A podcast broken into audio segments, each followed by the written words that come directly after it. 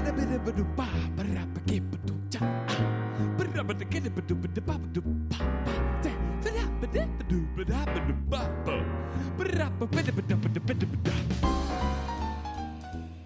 bij de Theaterpodcast, de podcast van Theaterkrant.nl en Theatermaker. Leuk dat je luistert naar deze podcastrecensie. Iedere andere week bezoek ik, Luc de Groen, een theater- of dansvoorstelling die ik in deze podcast bespreek. Soms doe ik dat alleen, soms samen. Dit jaar is ons eerste seizoen en we zijn daarom erg benieuwd naar wat jij van deze podcast vindt. Laat ons dat weten door een reactie achter te laten op de Theaterkrant, ons aan te schrijven op Facebook of door een mailtje te sturen naar podcast@theaterkrant.nl. Ik zit hier samen met Sanne Tierens in het De La Mar Theater in Amsterdam en we hebben net gekeken naar Lazarus van Stage Entertainment. Goed, daar gaan we dan. Oké, waar hebben we naar gekeken? Naar de musical Lazarus, of moet ik zeggen Lazarus, van Stage Entertainment Nederland. Muziek van David Bowie en in regie van Ivo van Hove. Ja, en Ivo van Hove maakt dat samen met zijn vaste scenograaf en levenspartner Jan Verzwijfeld. En die heeft dus ook het toneelbeeld van deze productie gemaakt, inderdaad. Heel strak, modern, veel projecties. Ja, en het is denk ik in zekere zin heel typisch of typerend ook in vergelijking met het werk dat Ivo van Hove en Jan Verzwijfeld bij Toneelgroep Amsterdam maken. Of Internationaal Theater Amsterdam maken. We zien een gestileerd, een soort kamer. Een wereldje die op het toneel is gebouwd. Een dichte kamer, ook met een plafond. Waarbinnen een vrij koude, kille, gestileerde wereld plaatst. Ja, en er is een achterwand, doorzichtige achterwand. Ofwel soms doorzichtig, soms niet. En daarachter zit dan de band, die dus af en toe ook zichtbaar is. En in die wereld speelt het verhaal van Thomas of Tommy Newton zich af. Ja, verhaal is wel meteen best een groot woord. Ik vond het niet zozeer een heel erg lineair verhaal, meer een soort van gegeven. We nemen aan dat Thomas Newton een soort alien is, wordt geloof ik verteld. Hij zit vast op aarde, maar hij wil weg. En hij heeft heel erg veel liefdesverdriet. Maar hij kan er dus niet aan ontkomen. Dat is een beetje de situatie. Ja, en dat hangt voor mij ook tussen een metafoor en een absurdistische realiteit in, om maar te zeggen. Dus het hangt een beetje in tussen, is dit nou een metafoor voor... Hij voelt zich een alien, het is een getrobleerde man. Maar voelt hij zich alleen maar een alien of is hij ook echt een alien die los moet komen van deze aarde en terug naar zijn thuisplaneet? Dat hing er voor mij een beetje tussenin en dat werd niet per se beantwoord. Maar ja, dat vind ik wel een goeie. Ik had het wel letterlijk opgevat, maar... Verder gebeuren er best wel vreemde dingen die heel wat minder letterlijk te nemen zijn. Misschien die dus inderdaad meer symbolen zijn. Al wist ik dan ook niet waarvoor die dan stonden. Of wat er nou precies mee verteld werd. Ja, en dus voordat we hier dieper op ingaan, even een spoiler warning. Wij gaan alles van deze voorstelling bespreken. Wat we vinden dat we moeten bespreken. Dus als je... dat niet wil horen voordat je de voorstelling hebt gezien, ga eerst de voorstelling zien en daarna deze bespreking luisteren. Ook nog even een disclaimer, misschien handig. Ik heb nooit iets van Ivo van Hove gezien hiervoor. En de muziek van David Bowie ken ik ook niet echt. Jij wel, Luc? Weet ik niet. Ik wel. Ik heb wel het een en ander van David Bowie gezien en ken de muziek van Ivo van Hove gezien en ken de muziek van David Bowie. In elk geval veel van de nummers die voorbij kwamen ken ik redelijk goed. Ik denk namelijk dat best wel uit kan maken voor hoe je deze voorstelling ervaart. Ja, zeker. Maar ook dat was namelijk... Daar zat ik mee tijdens de voorstelling. Omdat het heeft iets geks, deze voorstelling. Het heeft iets dubbels. Aan de ene kant is het een musical op zichzelf. Ga je mee in het verhaal van deze Thomas Newton. Of verhaal, voor zover het een verhaal is. En aan de andere kant is het ook echt een hommage of een eerbetoon, een liefde, liefdesblijk aan David Bowie en zijn muziek. David Bowie heeft voor deze musical wat in Amerika in première is gegaan, een aantal nummers gecomponeerd. Een aantal nieuwe nummers, wat dus op zijn laatste cd Lazarus ook staat. Luc uit de montagekamer, het ligt iets complexer dan hoe ik het hier zei. Lazarus als nummer staat op het laatste album van David Bowie, Black Star. En het soundtrackalbum van de musical Lazarus is ook nog als album uitgebracht. En dat is het allerlaatste album van Bowie op een live album na. En de greatest hits komen zeg maar voorbij. Dus The Man Who Sold the World, Changes, Is There Life on Mars. Eigenlijk heel veel nummers die op een bepaalde manier ook heel goed passen in deze musical. Maar wat daar gek aan was voor mij qua ervaring, is dat volgens mij als je het in New York of in Engeland zou zien, heel anders is. Omdat hier zijn de liedjes in het Engels en de tekst in het Nederlands. Dat is een gekke ervaring inderdaad. Ook voor hoe het dan functioneert als musical, want het is inderdaad wel een musical. Soms worden die liedjes heel erg vanuit het personage gezongen, vanuit het karakter. En op andere momenten zijn het meer een soort van nummers die de sfeer meer neerzetten, vond ik. En inderdaad, omdat het in het Engels is, word je wel gedwongen om heel goed te gaan luisteren. Maar is er ook een soort van meer enige afstand misschien? Omdat het niet... Ja, het loopt gewoon helemaal door vanuit het Nederlands naar het Engels en weer terug naar het Nederlands. Maar je moet toch even schakelen. Ja, en je hoort veel duidelijker soort... Hier begint Bowie te spreken. En dat is natuurlijk ook bij de andere tekst, want die heeft hij ook samen met de Walsh geschreven. Maar toch hoor je veel meer. Ook omdat het dus bijvoorbeeld als een heel bekend nummer opkomt, zoals The Man Who Sold the World. Dan hoor je ook in het publiek, voel je, oh ja, nu gaan we naar dat nummer luisteren. Dus Bowie die ghost heel erg deze voorstelling eigenlijk. Zou je dat kunnen zeggen? Ook omdat hij op het einde, zien we hem even nog geprojecteerd. Dus dan draait het echt helemaal om hem. Ja, het is ook natuurlijk zijn laatste kunstwerk, om het zo maar te zeggen. En dat is denk ik ook echt een waarde die deze voorstelling vertegenwoordigt. Meer nog, of het is niet alleen een voorstelling, het is ook een eerbetoon aan Bowie. Ja, en kunstwerk zei net, dat is wel grappig, want we hadden net van tevoren even, voordat we de opnames begonnen, over dat de stem aan het begin, die ons welkom heet bij deze voorstelling, veel plechtiger klonk dan bij andere musicals, waar ik normaal gezien naartoe ga. De boodschap was echt, je komt hier kijken naar kunst. En dat gevoel had ik ook wel een beetje met hoe het eruit zag en zo. Maar tegelijkertijd vroeg ik me dan ook af, begrijp ik het nou? Of is het daarom ingewikkelder, omdat het kunst zou moeten zijn? Ik wist namelijk niet helemaal wat er nou gezegd werd op alle momenten. Ligt dat dan aan mij of ligt dat aan dat het kunst is en daarom ingewikkelder, zeg maar? Nou ja, ik snapte ook soms de situatie niet helemaal. Maar ik herkende er wel ook een soort esthetiek in. En daarin is het inderdaad iets geks. Het is aan de ene kant een musical, omdat het echt een musical is als opbouw. Maar het heeft heel erg... de toneelassociaties van het moderne theater, zeg maar, zoals bijvoorbeeld Ivo van Hove dat maakt. Waarbij veel associatiever vaak wordt omgegaan met betekenis. Dus eigenlijk ga je gedurende de voorstelling, wat volgens mij ga je eigenlijk door soort droom-nachtmerrie-achtige staten heen. Waarbij het steeds vager wordt. In het begin lijkt het redelijk duidelijk. Je hebt een soort de echte mensen. Bijvoorbeeld zijn assistent en die heeft een vriend. En er zijn de mensen in zijn hoofd. Hij ziet een personage, een Marley krijgt uiteindelijk een naam. In het begin heeft ze geen naam. Die hij eigenlijk verzint en die hem komt helpen om vrij te worden.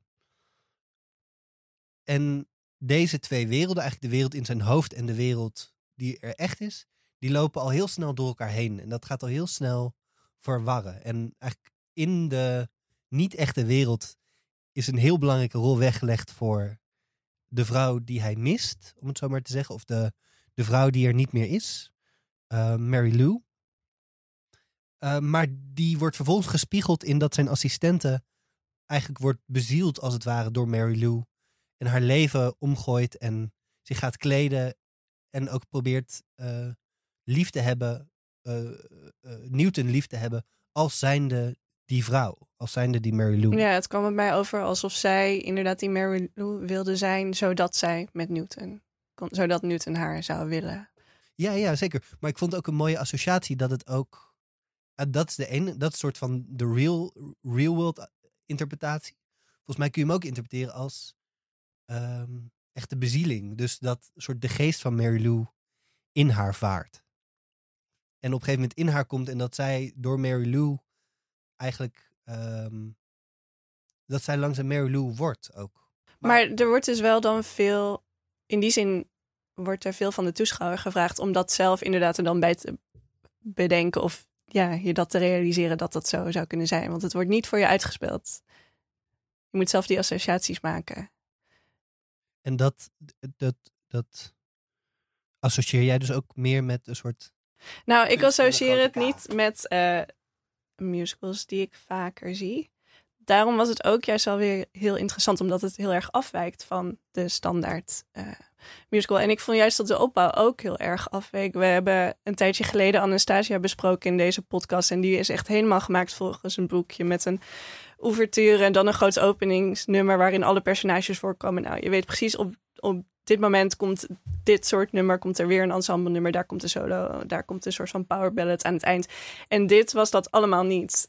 En dat vond ik wel heel erg verfrissend en leuk om een keer iets totaal anders te zien dat dus wel ook onder het kopje musical valt.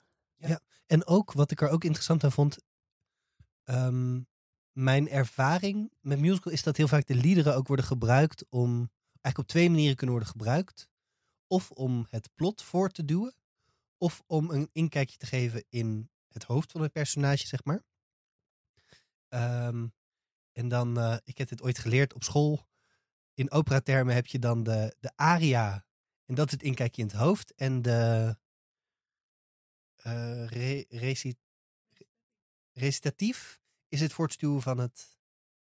Nee, dat weet ik niet of dat zo is. Recitatief is meer de gezongen dialoog eigenlijk. Ah, nee, dat bedoelde ik niet. Nee, dat bedoelde je niet. Dat denk ik niet om. Eigenlijk vooral dus dat in deze musical bijna alle liederen werden gebruikt als dat inkijkje in het hoofd. Omdat het vaak ook bestaande liederen zijn, dat het veel minder over plot gaat in die liederen en veel meer over eigenlijk associatief en psychologisch. Ja, maar dus ook sfeer bepalen, vond ik. Bijvoorbeeld op een gegeven moment had je een karakter dat van een moordenaar, Pieter Embrechts. Hebben we geloof ik net opgezocht dat hij heette. Nou, sowieso toen hij begon te zingen dacht je echt al meteen, wow, hij is echt heel goed. Fantastisch geluid. Maar hij had op een gegeven moment ook inderdaad een solo. En dat was heel erg ruw en grof en allemaal rockmuziek. En dat vond ik veel... Tenminste, ik was op dat moment dan niet zoveel bezig met wat is hij nou aan het zeggen. Maar meer van, oh, dit is de sfeer die bij zijn personage past. Of een soort van... hier... uit de muziek zijn woede wellicht, zoiets. Welkom bij het middenstukje van deze podcast. Ik heb een podcasttip voor je. Een podcasttip over theater, of eigenlijk meer cabaret en kleinkunst. Namelijk de Open Bak Podcast. Een podcast waarin Meel Rovers en Matthijs Verhallen in gesprek gaan met artiesten die vers van het podium afkomen. In de eerste 4 afleveringen spraken zij onder andere met grote namen zoals Paulien Cornelissen, Thomas van Luyn, Paul Hamen en Ronald Snijders. Maar ook met aanstormend theatertalent. Vanuit de kleedkamer tijdens de Open Bak, iedere dinsdag in het Betty Asfaltcomplex in Amsterdam, vragen zij naar wat hen bezielt het podium op te gaan. Nou, van harte aangeraden namens de Theaterpodcast. Oké, terug naar de show. Ja, je had het net eigenlijk al over het personage Valentine van Pieter Embrechts. En dat is een vrij fascinerend personage. Ja, hij is dus een moordenaar en vermoordt meerdere mensen in de loop van de voorstelling. Het is niet helemaal duidelijk of hij nou tot de echte wereld behoort of tot de soort van fantasiewereld van Newton die een beetje door elkaar lopen. Ja, en ook hij in het bijzonder komt een soort van binnen via de echte wereld, maar zet uiteindelijk aan tot de climax van de spookwereld, om het zo maar te zeggen. Dus wat voor mij echt ook de climax was van het stuk, is dat Newton uiteindelijk het meisje dat hij zelf heeft verzonnen moet vermoorden. Ja, daartoe aangespoord door Valentine. Ja, die als een soort geestesbegeleider, als een soort sjamaan hem daartoe dwingt. Newton probeert ook nog het mes naar Valentine zelf te richten, maar dat lukt niet helemaal. Ja, en hij kan haar ook niet echt vermoorden omdat zij vertegenwoordigt zijn laatste hoop. En dat levert een eindscène op waar ik de gestileerdheid eigenlijk van de voorstelling bijzonder goed vond werken. En met gestileerdheid bedoel ik dan eigenlijk de kilheid van de ruimte die heel erg doorklinkt in dat het heel psychologisch is gemaakt. Dus dat je heel erg inzoomt op een soort de psychologie van de personages. En dat ook in een soort de kille, koude, dat noem ik dan gestileerde beelden terugziet. Voor een groot deel van de voorstelling stond de gestileerdheid me een klein beetje tegen. Had ik eigenlijk het gevoel dat soort... Voor mij zit de voorstelling op twee sporen. Aan de ene kant is het bij echt een metafoor en een fantasierijke metafoor over een alien die niet terug kan naar huis. En aan de andere kant wordt het heel psychologisch. En voor mij slaat de voorstelling eigenlijk door de gestileerde vormen die Jan Verzwijfeld en Ivo van Hove gebruiken, door heel erg op de psychologie van de personages te richten, wordt de fantasie van die metafoor eigenlijk wat minder. Waar ik echter de psychologie echt vond uitbetalen en de gestileerdheid was in het eindbeeld, waarin dus zij wordt doodgestoken en er komt een soort witte vloeistof onder haar uit. Ik noemde het net in de tram terug al even engelenbloed. En daar kwam voor mij eigenlijk die psychologie weer samen met een soort fantasie. Ook omdat ze daar vervolgens bijna als kinderen in de regen in kunnen gaan spelen en doorheen kunnen sliden. En dat vond ik toch wel een heel mooi moment. Ja, dat klopt. En tegelijkertijd vraag ik me af, wat gebeurt hier? Of wat betekent dit dan? En dat had ik op heel veel momenten in deze voorstelling. Ja, ben je daar een beetje uitgekomen? Heb je daar antwoorden op gevonden? Of was het... Nee, daar ben ik niet uitgekomen. En daardoor raakte me het dus ook niet echt uiteindelijk. Bleef je heel erg op afstand? Ja, nou dat het dan toch nog te ver van me afstond om me ermee te kunnen identificeren misschien. Of te begrijpen wat er nou precies omgaat in deze personen. Waar ze voor staan. Ja, het is denk ik ook wel een gevaar van de voorstelling dat het in die zin een beetje pretentieus kan worden. Een soort... als bij de oproep van of je je telefoon uit wil zetten al de kunst met de grote K-stem klinkt, dan is het gevaar ook wel dat het een soort van... Ja, het is hele mooie muziek van David Bowie en het is een hele goede regisseur. Dus het wordt, als je het niet begrijpt, dan ligt dat aan jou. Dat is een beetje het gevaar, toch? Dat is een soort... Ja, ik had inderdaad soms wel het gevoel van, oh ja... Dit is misschien lastig te begrijpen, want het is kunst of zo. Dat hoort erbij dan. Dat hoort bij echte kunst. Dat het ingewikkeld is en dat je niet meteen ziet wat het is. Ja, maar aan de ene kant... Is... En dat is dan het stereotype, hè? Ja. Maar het heeft ook niet allemaal een duidelijke functie. Dus het is dat je het soms psychologisch niet helemaal snapt. Of dat je niet meteen de scène doorgrondt. Maar sommige dingen lijken ook niet te doorgronden. Bijvoorbeeld, er zit een jong stel in. Want op een gegeven moment wordt daar de jongen van vermoord. En waarom dat nou precies gebeurt? Of hoe het... Ja, en ook wat dan precies de functie was van dat stel van... Wat wilden de makers zeggen door hen zo op toneel te zetten? Ja, want hun functie... Hevig verliefd op elkaar. Ja, en hun functie is vooral sexy verliefd zijn op elkaar. Ja, enorm.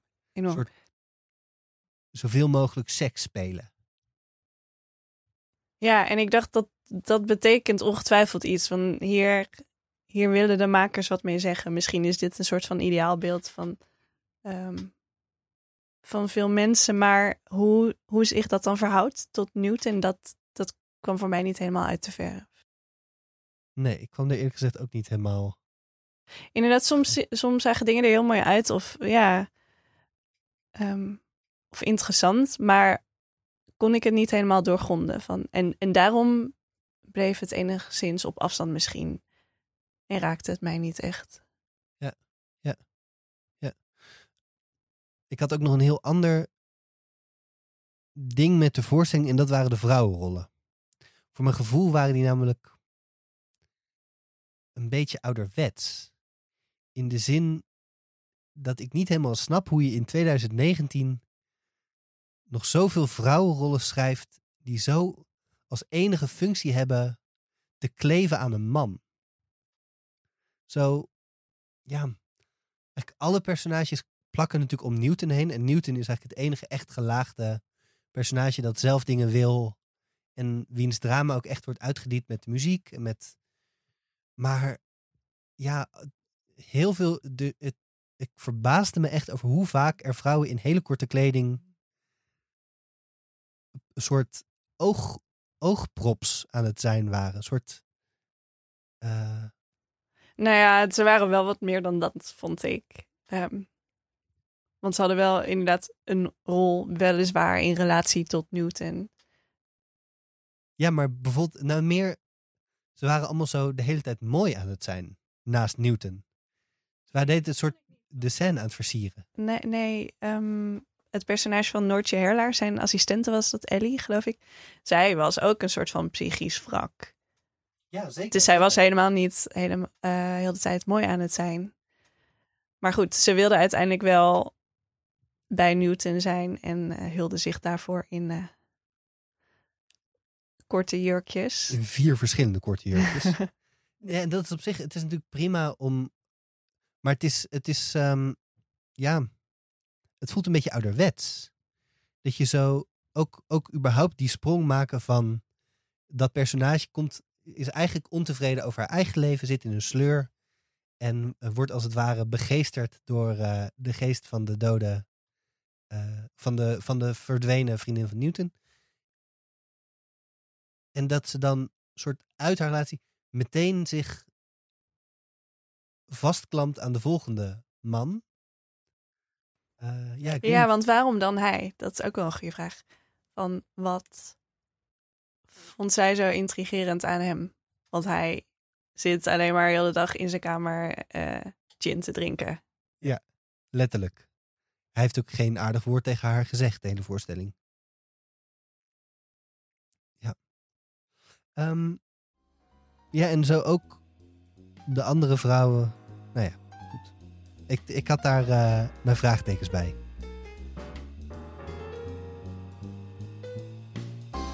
Dat was het weer voor deze recensie.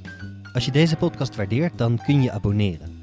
Dan vang je naast een wekelijkse podcastrecensie ook de serie Kritiek op Kritiek... door dramaturg Noenu Blijboom en de Kritische Tafel, gehost door Hans Smit, in je feed. Deze podcast is gemaakt door mij, Luc de Groen... in samenwerking met Theaterkrant.nl en Theatermaker. Muziek die je hoorde is van Joost Maaskant. Wij zijn erg benieuwd naar wat jij van deze podcast vindt. Laat ons dat weten door een reactie achter te laten op de Theaterkrant, ons aan te schrijven op Facebook of door een mailtje te sturen naar podcast@theaterkrant.nl. Dit jaar willen we gaan experimenteren met advertenties op de Theaterkrant. Ben jij een organisatie voor wie dat interessant kan zijn, dus een theater- of dansorganisatie? Stuur dan een mailtje naar podcast@theaterkrant.nl, dan vertellen we je daar graag meer over.